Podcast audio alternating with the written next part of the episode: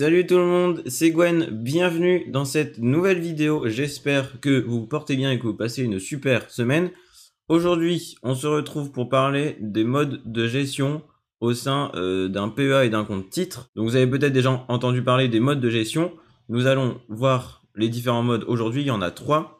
Il y a tout d'abord le PEA ou le compte titre en gestion pilotée ou sous mandat. Ensuite, on verra la gestion conseillée. Et enfin, nous verrons la gestion libre.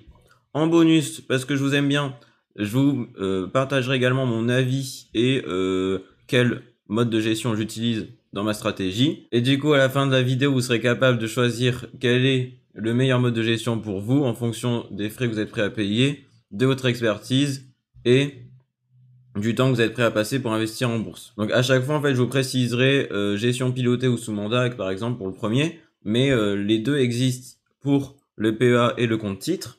Par contre, du coup, il y a certains brokers qui vont pas proposer euh, les trois modes de gestion. Euh, souvent, vous en fait, vous aurez que le mode de gestion libre qui est le plus courant et euh, il n'y aura pas tout le temps forcément les, trois modes de gestion. Donc, il faudra voir aussi en fonction des brokers ceux qui proposent le mode de, gestion qui vous intéresse le plus. Mais je vais pas préciser à chaque fois que c'est PA pour compte titre parce que je vous le dis maintenant pour pas faire trop de répétitions par la suite dans la vidéo. Pour commencer, la gestion pilotée, c'est le mode le plus passif pour euh, gérer euh, son investissement en bourse. Vous aurez en fait un questionnaire à remplir qui vient de la, part de votre intermédiaire financier, où vous devrez dire votre profil investisseur, quels risques vous êtes prêt à prendre, euh, quel rendement vous souhaitez avoir en fonction de votre risque. de toute façon, les deux ils sont liés, mais si vous êtes plutôt un profil équilibré, dynamique, défensif, offensif, par exemple, et une fois que vous aurez rempli ce questionnaire, et eh ben en fait le broker va investir à votre place et du coup il pourra arbitrer euh, les positions comme, il l'entend. Si euh, vous avez choisi un profil d'investisseur qui est euh, assez agressif, on va dire, qui achète et vend régulièrement, et eh ben le broker va faire pareil. ça peut être pas mal si vous n'avez pas beaucoup de temps pour investir en bourse. Par contre, bah faut que vous ayez vraiment confiance en votre intermédiaire financier et en, en, la personne qui investit à votre place. Parce qu'en fait, du coup, il y a des personnes qui font ça dans des banques souvent. Et le truc, c'est que bah il y en a qui investissent pas pour eux-mêmes. Il y a beaucoup de banquiers en fait, euh, ils, passent des heures à la place de leurs clients, sauf qu'ils investissent pas par eux-mêmes en bourse, donc il y a plein de trucs qu'ils connaissent pas et euh, ils, connaissent on va dire tout, tout ce qui est théorie, tout ça, ils doivent passer, euh, je pense plein de, de questionnaires et de d'épreuves où il y a tout les tout ce qui est théorie, donc par exemple à quoi ça sert euh, la MF, comment ça se passe si tel taux il augmente, si ça baisse, etc. Mais dans la pratique, vous savez toujours qu'il y a une différence entre la théorie et la pratique, et même si on sait tout sur la théorie, mais qu'on n'a jamais investi pour soi-même et qu'on le fait pour les autres, bah, on peut avoir des résultats un peu hasardeux. Vous en doutez également, mais du coup, c'est le mode de gestion avec le plus de frais, parce que déjà, il faudra payer le, broker et la personne qui investit à votre place, mais euh, aussi, il va passer des ordres assez régulièrement, donc il faudra aussi payer les, frais des ordres. Donc, il faut voir aussi si vous êtes prêt à payer autant de frais pour votre investissement en bourse, ou euh, si euh, vous, vous voyez, vous, en fait, vous avez assez de temps pour apprendre par vous-même, faire par vous-même, et eh ben, vous pourrez réduire drastiquement les frais et investir à votre compte. Parce qu'en fait, c'est vrai que souvent les frais, ça peut, même si c'est par exemple 1% ou 2%, c'est déjà énorme. Parce que euh, sur le court terme, ça se voit pas trop, mais sur le long terme, et eh ben avec les effets composés, en fait, si on retranche 1% à chaque fois, c'est des petites sommes, mais accumulées, ça fait quand même une grande somme à la fin. Si le broker qui investit à votre place a même un, plutôt un bon rendement, mais qu'il y a 3% de frais de gestion, bon là c'est vraiment énorme, 3%, et eh ben ça va beaucoup atténuer votre rendement et faudrait, en fait, il faut vraiment que le broker il fasse un rendement de taré pour compenser quoi. Donc euh, c'est quasiment impossible. Comme il y a beaucoup plus de frais, il faudra s'attendre à avoir une moins bonne performance qu'avec les autres modes de gestion. Donc du coup, comme je vous avais dit, euh, la gestion pilotée est adaptée pour les personnes qui ont très peu de temps à investir en bourse et euh, qui n'ont pas plus que ça la passion l'envie d'apprendre par eux-mêmes et qui préfèrent déléguer euh, l'investissement à d'autres personnes. Donc ensuite, le deuxième type de gestion, c'est la gestion conseillée. Donc là, ça, on va dire, c'est un peu un entre-deux entre la gestion euh, sous mandat et la gestion libre qu'on verra après, où là, en fait, vous êtes euh, tout seul à bord. Dans la gestion conseillée, en fait, vous, c'est vous qui investissez, mais le broker vous envoie une liste d'actions qui correspond à votre aux objectifs, à votre situation financière et à ce que vous avez envie de faire. Et bah, vous pouvez suivre les recommandations ou non. Donc en fait là, ça peut être pas mal pour les personnes qui ont quand même une certaine expertise en bourse, mais qui n'ont pas le temps d'aller chercher de nouvelles actions, de nouveaux investissements, de nouvelles entreprises prometteuses. Et du coup, en fait, le broker, il va essayer d'aller les sélectionner à la place du client. Et bah, en fait, après, ce qui est bien, c'est que bah, vous choisissez si vous, euh, si vous voulez investir dedans ou pas. ou si vous souhaitez garder vos actions actuelles ou encore investir dans d'autres actions. Mais ça peut être pas mal aussi d'avoir l'avis d'un expert, l'avis d'un d'expert financier. Même si je vous disais, du coup, faut, en fait, faut bien s'assurer que les personnes, elles savent de quoi elles parlent et de, de dans quoi elles investissent, parce que si elles investissent jamais et qu'elles vous recommandent des trucs, bon, c'est un peu chiant, quoi. Au niveau des frais, du coup, ce sera aussi intermédiaire parce que, bah, ça prendra moins de temps broker parce que c'est juste des conseils qui vous fournit, il y a pas de, il passe pas les ordres à votre place. Donc pour terminer la gestion libre, cette fois-ci vous êtes vraiment tout seul à bord, vous êtes le seul responsable de vos investissements et vous gérez tout vous-même. Donc ça peut impliquer une plus grande responsabilité, mais ça implique aussi plus de euh, liberté et moins de frais. Parce que là, du coup, ce sera vraiment le mode le plus économique. C'est aussi le mode de gestion par défaut. Donc là, en fait, ce mode de gestion, il sera disponible vraiment sur tous les brokers. Parce que c'est le, plus courant, tout simplement. Petit conseil, enfin plusieurs petits conseils.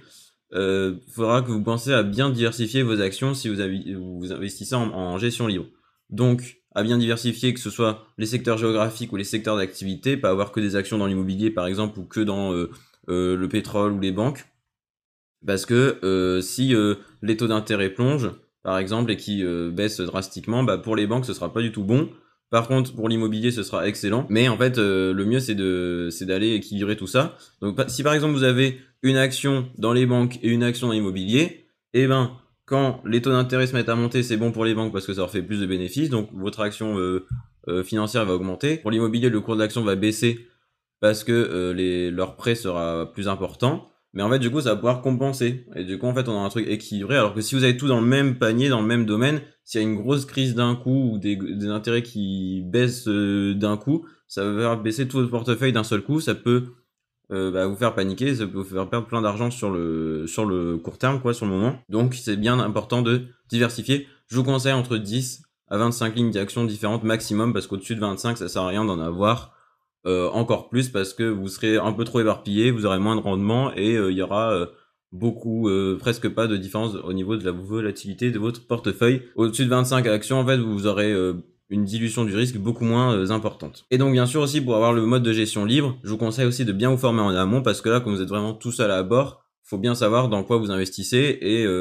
bah ouais c'est ça en fait, faut être un peu bah, du coup responsable de, de tout ce qu'on fait parce qu'en vrai bah l'argent finalement souvent, mais on, dépense pas mal d'énergie pour en recevoir et ça peut servir à plein de choses.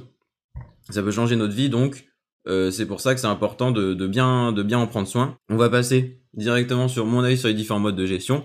Personnellement, moi je préfère engager ma propre responsabilité et si jamais je rate un investissement, je pourrais m'en prendre qu'à moi-même et comme ça en fait j'aurais moins de regrets ou pas de regrets par rapport à si je confie la gestion à un broker et qui fait n'importe quoi avec mon argent, bah là, j'aurais dû me dire, ah oui, j'aurais pu le faire moi-même, ça aurait été mieux, etc. Le fait, du coup, que je le prenne sous ma responsabilité, ça donne plus de pouvoir sur mes finances, et j'ai l'impression d'avoir plus de contrôle euh, là-dessus aussi. Et comme c'est un, un, domaine qui me prend, euh, que, je, que je prends à cœur dans, dans ma vie, bah, j'ai envie d'optimiser au mieux et que ça se passe bien. J'ai pas envie d'avoir de mauvaises surprises dans 10 ans, 20 ans, quoi. Le truc, c'est que du coup, euh, ça va prendre un peu plus de temps que si forcément je suis en gestion sous mandat, mais en fait, finalement, je passe assez peu de temps investir en bourse, en fait, je passe plus de temps à bah, forcément m'occuper du blog, tout ça, euh, qu'à investir en bourse, parce que je suis dans une stratégie assez passive. Je passe pas beaucoup d'ordre euh, tous les mois. Si je vois que mes actions elles sont bien, euh, qu'elles se portent bien, tout ça, et eh ben je les laisse. Si vraiment je vois qu'elles sont trop surévaluées, limite je vais essayer de vendre pour prendre une petite plus-value. Mais si par exemple je vois que même ça baisse pas mal, mais que les actions restent assez sous-évaluées, que le PER, est assez faible et que le potentiel sur trois mois il est assez intéressant, et eh ben je vais pas me prendre la tête, je vais garder euh, mes actions. En fait, il faudrait vraiment qu'il y ait un drame national euh, dans la société ou que euh, y ait un truc catastrophique pour que je vende en catastrophe quoi, on va dire. Mais en fait, du coup, ça prend pas beaucoup de temps. Je dirais même en fait une heure par mois maximum. Et des fois, j'y vais pas pendant une semaine, deux semaines, trois semaines. Juste voir comme ça temps en temps euh, rapidement et bon si je vois que tout va bien euh, je laisse comme ça il y a une idée reçue en bourse qui dit qu'il faut passer beaucoup de temps euh, pour gérer son portefeuille bah ça dépend parce que c'est vrai que si vous avez une gestion active vous achetez vendez tous les jours là ça va vous prendre beaucoup plus de temps parce qu'il faudra être beaucoup plus alerte passer plus d'ordres etc donc ça dépend en fait vraiment de vos stratégies et du nombre d'ordres que vous passez tous les mois quoi. Donc voilà, c'est la fin de la vidéo. On a vu les trois modes de gestion en détail. J'espère que cette vidéo vous aura été utile. Si vous avez envie de vous fight avec moi dans les commentaires et d'exprimer votre avis, ce sera avec grand plaisir. C'est toujours mieux, je trouve.